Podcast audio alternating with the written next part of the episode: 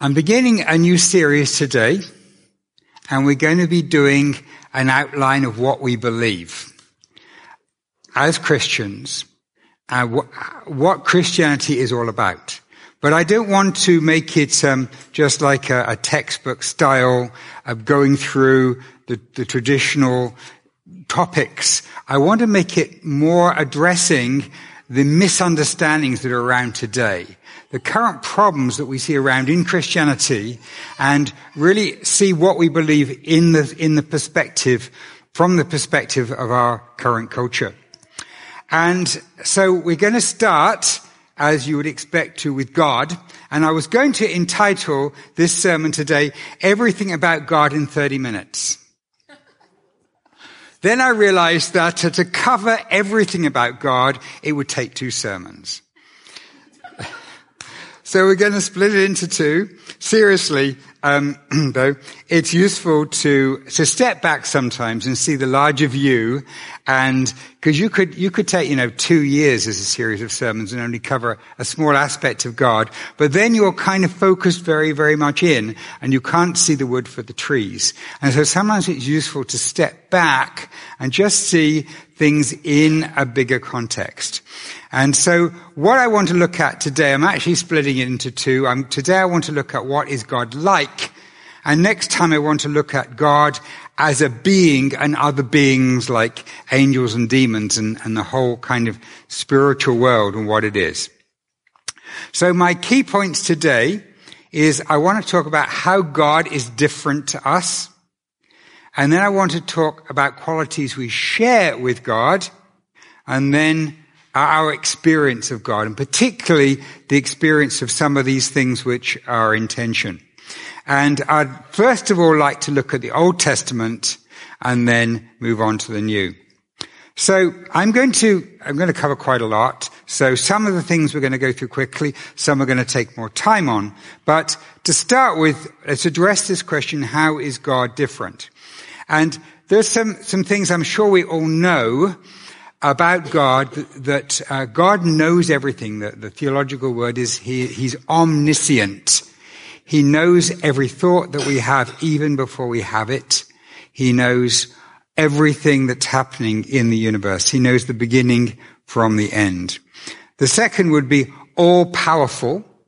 And um, this I'm sure we know, which is, there's, there's no limit to his power.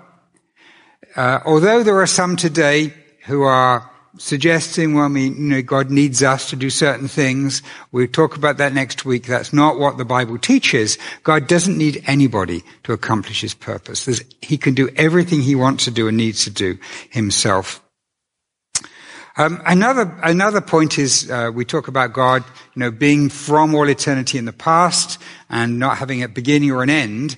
But actually, it was better to say that God is outside of time. It's not that God uh, had a beginning or didn't have a beginning. It's that the whole of time that we have is, is something that we as humans are, are inside. And it's difficult for us to think of someone who's outside time, who sees the beginning and the end and sees everything like a map laid out in front of him.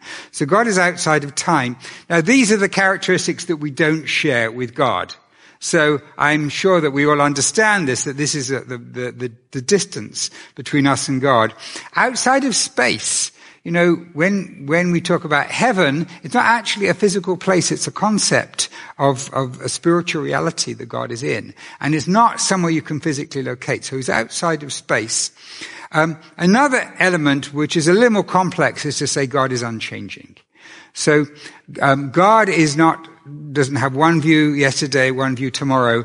God isn't someone who is, the technical term is he's immutable. But um, nevertheless, it's a little bit more complex than that because God, um, God became man and he became something that he wasn't. And Jesus um, began the new creation as part of himself. And so he began something new. So when you say God is unchanging, that is absolutely true, but that does not mean to say that God does not have experiences. And so a little bit more complex than that, which we can talk about next week. Um, and the last one, which is very important, he's got no needs outside of himself. Sometimes Christianity is portrayed that, you know, God was lonely and he needed us, so he created humanity and he saved us because he was lonely. But that is not something the Bible says. God's acts purely out of his own desires, not out of needs. God doesn't need to do something. As soon as somebody has needs, outside of themselves, it means that they, they're constrained, that they have to behave in a particular way or they need to in order to meet those needs. God is not limited. So anything that God does is in complete freedom, that he's not controlled by having to meet some need in himself. So, um, so this would be some of the ways that God is different, and there may be some other ways. These would, I think, would be the, the ways we can highlight in this.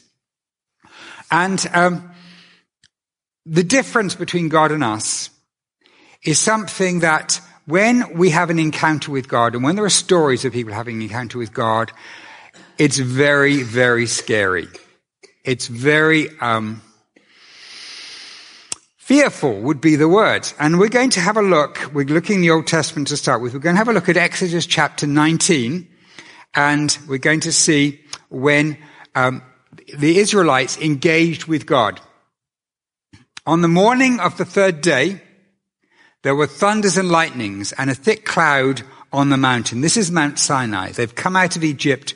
They're in the wilderness and God is about to make them a nation, give them the law, give them the Ten Commandments and, and organize them as a nation with a temple and everything. uh, the thunders and lightnings on a thick cloud on the mountains and a very loud trumpet blast so that all the people in the camp trembled. Then Moses brought the people out of the camp. So these are thousands or tens of thousands of people. They're coming out to meet God and they took their stand at the foot of the mountain. Now Mount Sinai was wrapped in smoke because the Lord had descended on it in fire. The smoke of it went up like the smoke of a kiln and the whole mountain trembled greatly. So you can think of this massive mountain and they're gathered at the foot of it and the mountain seems to be on fire. It's trembling. This is a terrifying experience. and as the sound of the trumpet grew louder and louder, Moses spoke and God answered him in thunder. The Lord came down on Mount Sinai to the top of the mountain, and the Lord called Moses to the top of the mountain, and Moses went up. Well, we have the story then of, of God speaking and the Ten Commandments being given, and then at the end of that, we're just going to jump ahead um, to the the end of chapter 20. Now when all the people saw the thunder and flashes of lightning and the sound of the trumpet and the mountain smoking, the people were afraid and trembled and they stood afar off and said to Moses, you speak to us and we will listen, but do not let God speak to us lest we die. Moses said to the people, do not fear, for God has come to test you that the fear of him may go before you that you may not sin. The people stood afar off while Moses drew near to the thick darkness where God was. So here is this encounter with God. And so what happened was Moses went up the mountain and God gave Moses the, the stone, Ten Commandments, and, and Moses spent 40 days on the mountain with God. And at the end of that time when Moses came down, do you remember what they, they thought when they saw him or their experience of Moses? Anybody remember? His face was shining so brightly they were scared and he had to cover his face. So even being in God's presence made them scary at this time. So, um, but nevertheless, and we're going to come onto this at the moment, Moses saw another side of God. So when Moses was on the mountain, was Moses scared? He wasn't. He was, he was filled with awe, but he actually saw another side of God. He saw a, a side of a God who was, it was terrifying, but nevertheless would keep him safe. So this brings us on to the second set of qualities of God I want to speak about this morning. And these are set of qualities that we share with him. And uh, we share with him because he's created us to bear those qualities with him. So I would like to see if anybody here can suggest some of those qualities we share with God before I give you the list.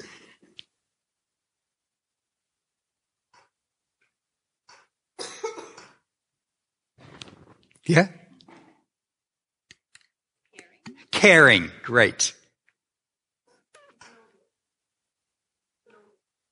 Sorry? Loving. Yes. That's good. Yes. Rational. Yeah, it's good. What other things? Yeah? Creative. Organized. Sorry? So, yeah. Yeah. Any other things? Hmm? Provider. Provider. These are all good things. Yeah, they're all good things. Well, I want to, um, you got some things that aren't on my list, so well done. But what I want to do is to, uh, to, to, to give some things that, that actually maybe weren't on your list. First, I want to say he's emotional. And some, there are some people who, who have struggled with that, as if emotions are weak. No, emotions are not weak. Emotions are a sign of being a person. And we have emotions because God has emotions. We, we can feel anger because God can feel anger. We can feel love because God can feel love. So we actually derive that from Him. Um, our emotions can be inappropriate at times. They can lead to, to weakness or, or a lack of control. But God's emotions are not like that. Nevertheless, God has emotions. The whole range of emotions that we have, uh, except for, of course, um, uh, being afraid. God is not afraid. But things like the, the positive emotions, like um, uh, uh being um, loving and being uh, uh being um, uh, I wouldn't say excited, because I'm not sure if you describe God as being excited, but being joyful, so on, God enjoying, um, and also some of the ones we would call negative, like being angry, would be, would be, and even, even sorrow, like speaks about God having grief at times. So, so that would be an, a, a key part of, of emotion. And this would be something that would distinguish the God of the Bible, the God we believe in, from some gods of other religions, who would be seen, for example, Allah would be seen as someone who, who has no emotions, that he, he just is. Uh, the next thing would be, it was knowable loving and attaching. Now I've put these things in order because they're three aspects of being, um, being relational, being, being someone we can have a relationship with. Um, the first thing, to have a relationship with someone, you need to know them. You need to actually be able to get to know something about them and feel they know you. And that's be the first level. Um, the second level would be loving that they love you and you love them. But the third level, which is quite extraordinary, is I've described as attaching, where we have a commitment. A, a God delights in making permanent commitments. Like, I will love you forever. I will never leave you or forsake you. And that, again, is something that is so radically different to all of the other gods. So to, you would never say that about Allah. You would never say that about the pagan gods, that they would they would have this level of commitment to human beings. And so this is, and this is something that he's put in us, that we have these capacities to, to, to know, to love, and to commit and attach to others. Um, the, the next one, coming out of that, uh, to be able to commit, you need to be trustworthy. You need to be faithful. And so God, the, God's uh, personal faithfulness is something which he's given to us and values very highly in us when we trust and we are faithful. And God treats this as a very important part of his character. So when you look at God, God talking about himself, in, in the prophets and, and, and when, when Jesus is speaking, the fact that he's trustworthy is so important to him.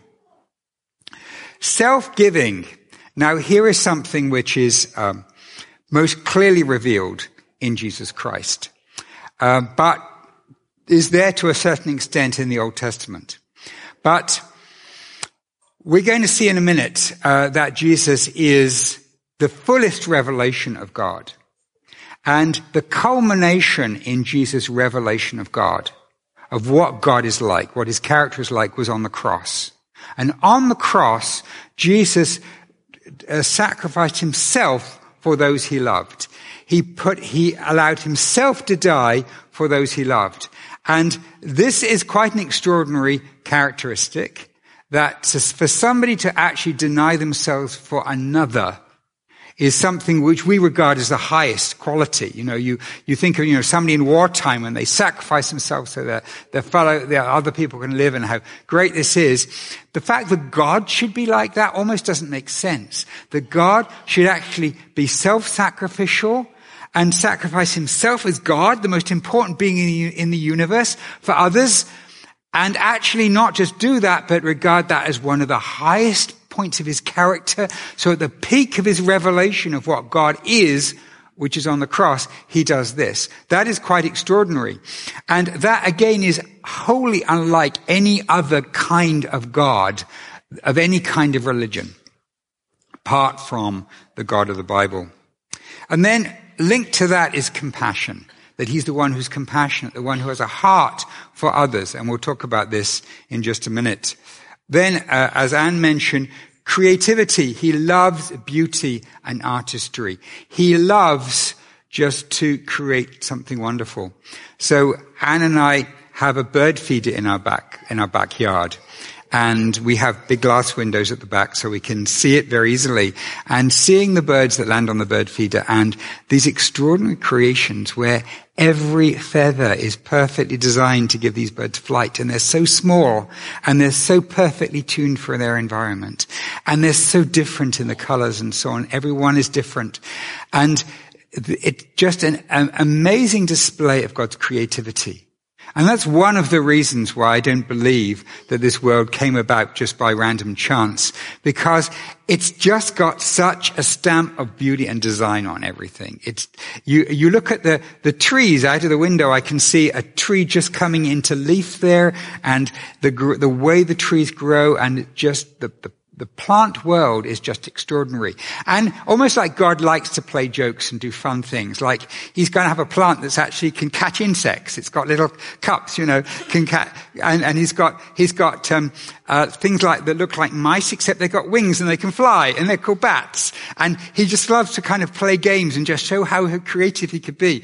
What about making a great big bear-like animal that jumped along and bounced along, and we'll call it a kangaroo? You know, all the weirdest th- things that he's made, and they're most unlikely, and he does it from creativity. So when you look at what God has done, you just see wonder and beauty and creativity. And that's something he's given to us. So if you love to be creative, if you love making things or making things beautiful, you need to know that's part of God in you that does that. You're being godlike when you make a wonderful song or you make a, you make some, you cook some beautiful food or you, you, you do, do some, some, some something artistic. You're being godlike when you do that because that is something we share with God and we only have it because God has it. And then, um, God is passionate about the truth. God is so passionate about the truth. He hates lies. He hates falsehood so passionately that he wants to destroy it. The same with justice.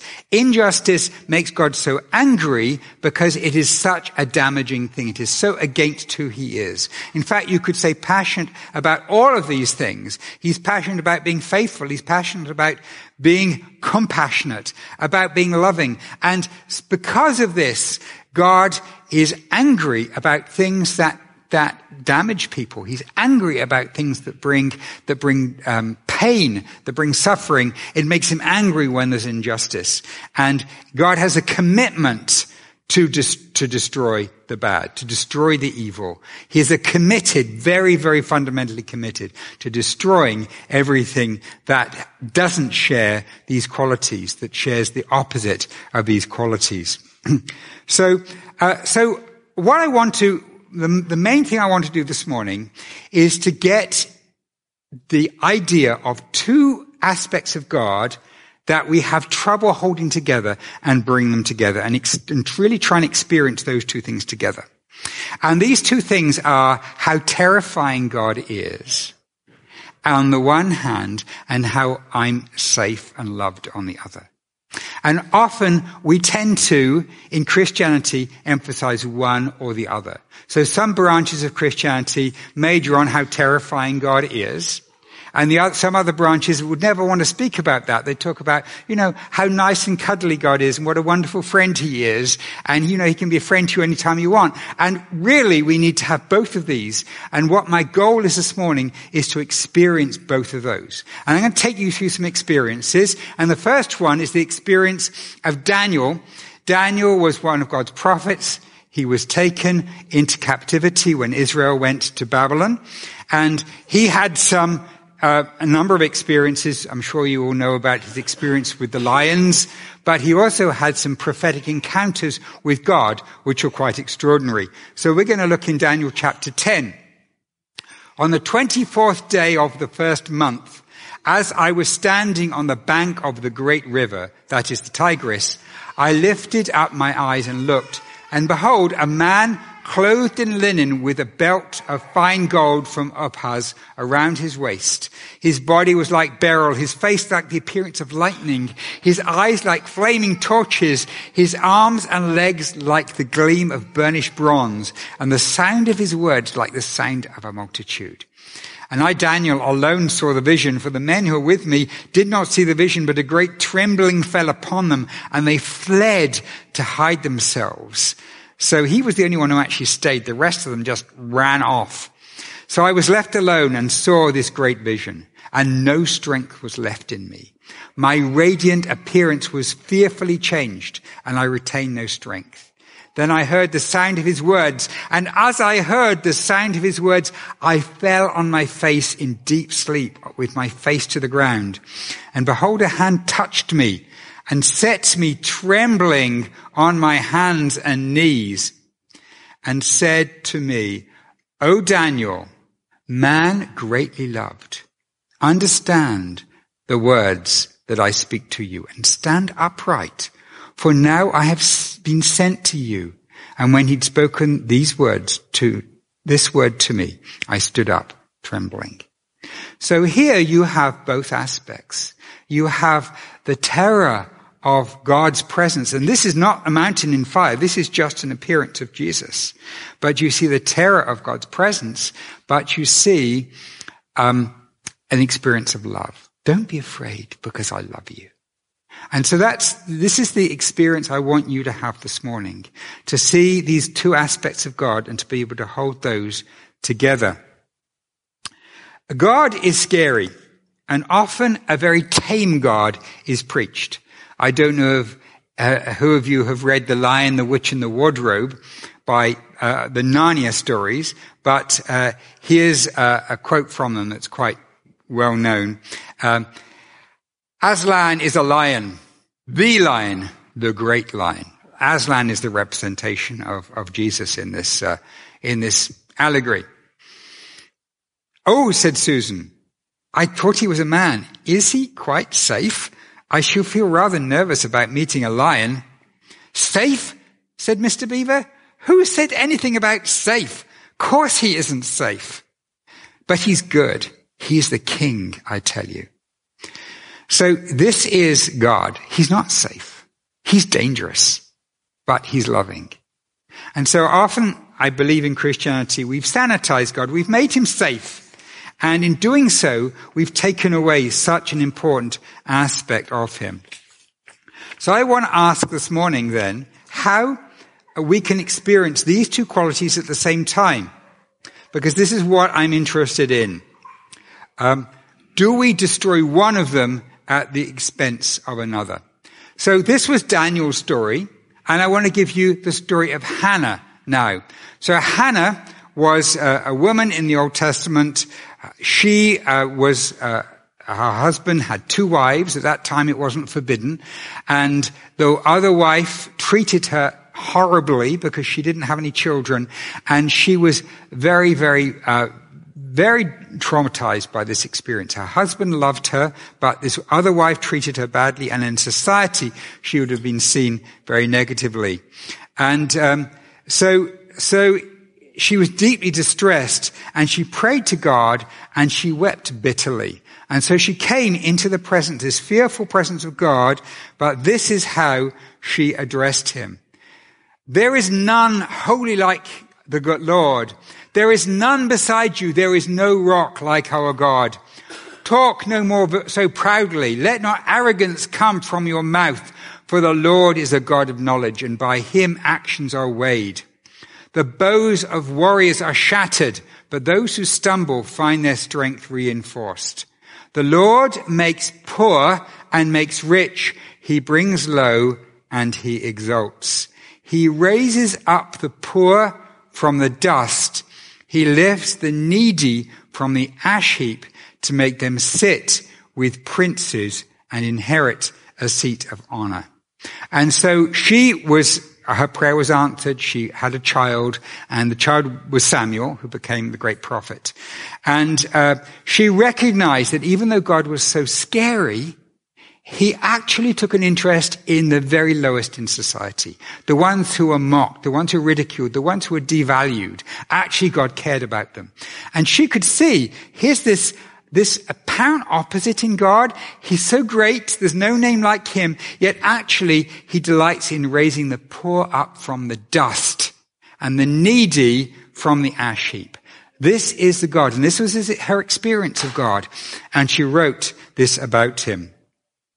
So this was some experience in the Old Testament of these two aspects of God. And I could take you through more of them. I could take you through the dedication of the temple when Solomon create, built this temple and God's presence came down and it was so strong that they couldn't even go in. The, the strength of the, the presence was so strong. And yet God spoke to them in love and he spoke to them in tender words. Um, but the, as we move to the New Testament, the book of Hebrews tells us something very interesting. I'm going to read the first few verses. It's contrasting not the God of the Old Testament. It's the same God, but what we learn about how the God is revealed to us. Long ago, at many times and in many ways, God spoke to our fathers by the prophets. So he's talking about the different books in the Old Testament. Some of the books are, are, you know, the, the prophets telling the story. Moses is telling the story. Some are direct prophetic revelation. Some are David writing Psalms. Whatever way, um, God is speaking to the fathers. He says, but in these days, he's spoken to us by his son. And literally, the Greek is saying he's spoken us to us in a son-like way in a sunnish way. So it's not a prophetic uh, way through prophets, through others. He's spoken to us in a son manner. He's spoken to us through Jesus, whom he appointed the heir of all things, through whom he created the world. So this Jesus is no less scary. Uh, he is the radiance of the glory of God and the exact imprint of his nature, and he upholds the universe by the word of his power. So did you get that? I've highlighted exact imprint of his nature because what it's saying is that when you see Jesus, you don't say, oh, well, that's his part, you know, it's one, one aspect of God. You know, Jesus is showing the friendly side of God. No, Jesus is actually the exact revelation of God. Much clearer than the Old Testament. In the Old Testament, it came via prophets, it came via different ways, but now it's coming directly. So it's, it's much more precise and it's much richer and fuller.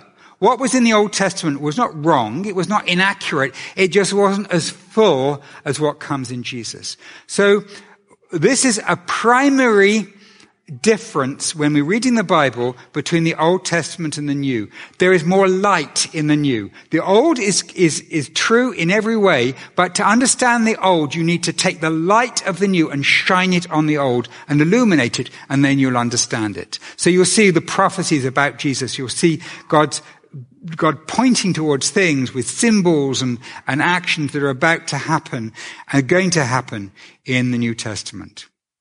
So then this is this Jesus.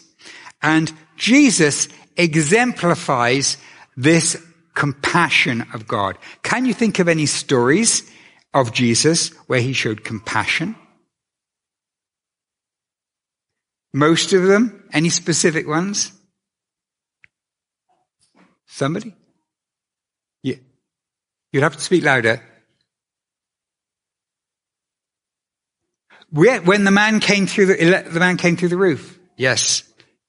Sorry? The blind Bartimaeus. Yes. The widow whose son was saying, you saw my notes, right? no. uh, so, so, uh, what are any others? The people, you saw my notes as well. So, no, this is good. This is good. You could actually pick, you could pick dozens of stories because you're right to say, or oh, everywhere. Uh, I'm just going to give you some quotes. When he saw the crowds, he had compassion for them because they were harassed and helpless like sheep without a shepherd. And then later on, uh, when he went ashore, he saw a great crowd. He had compassion on them and healed their sick. And then this is feeding them. Then Jesus called his disciples to him and said, I have compassion on the crowd because they've been waiting with me now three days and have had nothing to eat. I am unwilling to send them away hungry lest they faint on the way. And so you can see Jesus' heart of compassion in these stories. And uh, Jithin mentioned the uh, the story of the widow. Let's just read that. Uh, oh no, this is the blind man. Sorry, this is the other one. Uh, Behold, there were two blind men sitting by the roadside. When they heard that Jesus was passing by, they cried out, Lord, have mercy on us, son of David. The crowd rebuked them, telling them to be silent, but they cried out all the more, Lord, have mercy on us, son of David. And stopping, Jesus called them and said, What do you want me to do for you? They said to him, Lord, let our eyes be opened. And Jesus, in compassion, touched their eyes, and immediately they recovered their sight and followed him. And then the, the other one, as he drew near to the gate of the town, behold, a man who had died was being carried out, the only son of his mother. And she was a widow, and a considerable crowd from the town was with her. And when the Lord saw her, he had compassion on her and said to her, do not weep. See, his, her weeping is touching his heart and he's God and his heart is touched by the weeping. Then he came up and touched the bier and the bearer stood still and he said, young man, I say to you, arise. And the dead man sat up and began to speak and Jesus gave him to his mother. So this is the Jesus of compassion. So I, what I would like to do is to just go back to our list sorry, I, would like to go to uh, to talk about our experience of God. We've talked about the parts of God which are different to us, like He's eternal, He's all powerful. We talked about the parts that are like us, which we're much more comfortable with. But what's our experience of God? How do we experience these two things? Well, awe and wonder awe and wonder. When God works, it is extraordinary. I don't know if you've been in a situation where God answers a prayer of yours and it's almost like this is a holy place. This is, whoa. This is amazing that God should do this. And even fear, uh, there's a, there's a, uh, God is scary. But on the other hand, there's comfort and there's excitement and joy. There's hope and ultimately love and security. So I want to talk then about how do we hold these two things in tension? How do we bring these two things together? And I think that the best uh, way of describing how you bring the, these two things together is with the words that Jesus said. As Jesus, this awe-inspiring God appearing as man, who can, who can still the storm, who can walk on the water, who can do all these things, he speaks to us and he says to us, come to me, all you who labor and are heavy laden, I will give you rest. Take my yoke upon you and learn from me, for I am gentle and lowly in heart, and you will find rest for your souls. You know what a yoke is? When they would plow in those days, they would use two animals, usually they'd use, use ox, um, oxen, um, to, to do the plowing. And these, t- these, these two cows would have, be linked together with a, a, wooden beam that went across their shoulders, which the plow would be attached to. So the yoke is what enabled them to share the, the, the, the task of pulling the plow. And Jesus says, come and be yoked with me. Join with me because I'll give you rest. He says, my yoke is easy and my burden is light. And so the, the, the anomaly is that the very place that is the most scary is the place that is the, the place of safety. And, um, and we need to respond to this because if you are not a Christian, if you are not following Jesus this morning, you are in a scary place. God is scary. And you have two choices. You can run away from him or you can run towards him. If you run away from him, there is no way you can go. There is no way you can go away from him. But he invites you to run towards him and to, to see that he is inviting you. And he says, leave behind all your, all of your stuff. Leave behind all of the things that are, that I hate and come to me and I actually will provide you with a refuge. Jesus offers to be your shelter, uh, to be your refuge. I want to end with one story, with a final story. Um, uh, a couple of centuries ago in England, there was a, a place um, called Cheddar Gorge, and Cheddar Gorge is a is a, a, a valley. It's like a, a, a micro version of the Grand Canyon. It's it's this valley, and um, it's uh, it's got cliffs both sides. And there was a man walking down this this valley called Augustus Toplady, and he, as he's walking down, there was the most terrible thunderstorm in his life. Have you ever been in a thunderstorm that's like really scary? Like, you know, you can see the flashes, you know, you can see the trees catching fire and, you know, it's really scary. Um, and it was that kind of thing. And he wasn't near buildings. He was like right in the middle of nowhere in this, in this gorge. And this rain is coming down and the flashes of lightning and it's scary. And as he's walking down, he sees this overhanging rock, this big overhanging rock, um, with a place that you can actually go in and you can be sheltered from. So he goes in there and he shelters from it. And as this is happening, as he is is uh, uh, sheltering from this, the picture comes into his mind that this is actually what it's like to, this is like what God is like. God is like the storm, but actually God provides a shelter. So he wrote the, the famous hymn, Rock of Ages, cleft for me. Let my, let me hide myself in thee. And, um, Anne and I actually went, visited this place on our honeymoon. And, um, I made Anne get into this particular place, which you can still see where it is and took a photo. I'm not going to embarrass her by showing you the, you the photo right now, but um, you can actually see where this story happened. but I want you to imagine you're in this, this thunderstorm and it's like, it's terrifying. And this is God. This is God.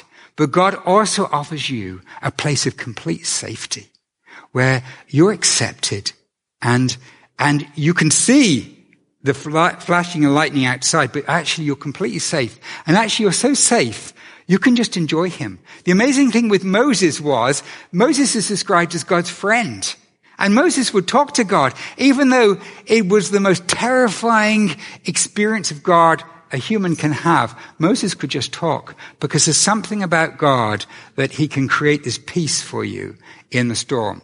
And I'm just going to give you the last um, verse of this song. Rock of Ages. Uh, when I draw this fleeting breath, when my eyelids close in death, when I soar to worlds unknown, see thee on thy judgment throne, rock of ages, cleft for me, let me hide myself in thee. And what he's got here, the storm is actually God, like the judgment throne is God. The scary thing is that this is the great judgment. Yet, God is not only the scariness, God is the safety, and God is the security, and God is the one who gives hope and love and peace. God is the one who sees the weak, the weak in the dust and wants to raise them up. And so what my goal is this morning is for you to be able to hold these two things in tension. I'd like the worship team to come out now, and uh, I'd like to um, just for you to try and engage with those two things. That here's the God who is so terrifying, and yet you don't have to be frightened of him. He's still awesome, but you don't have to be frightened of him because he offers you a place where you can be protected and secure. And so let's just pray, shall we? And uh, we'll, we'll just uh, express our praise to God. Father, we praise you that you are the God of the universe. You are the God who spoke words and everything came into being. You're the God who is so passionate about, about evil and getting rid of evil that you will determine to root it out of your universe. But yet, Lord, you're the God who, as Jesus Christ, saw the weakest and the lowest and had compassion on them and sees us. And thank you, God, that you provide a place for us to take refuge. And so, even though you are still awesome, yet you are so tender and loving towards us. You're so gentle. We want to praise you for this and we want to thank you. We want to say to you, God, we come to you, we run to you, and we hide ourselves in you. Amen.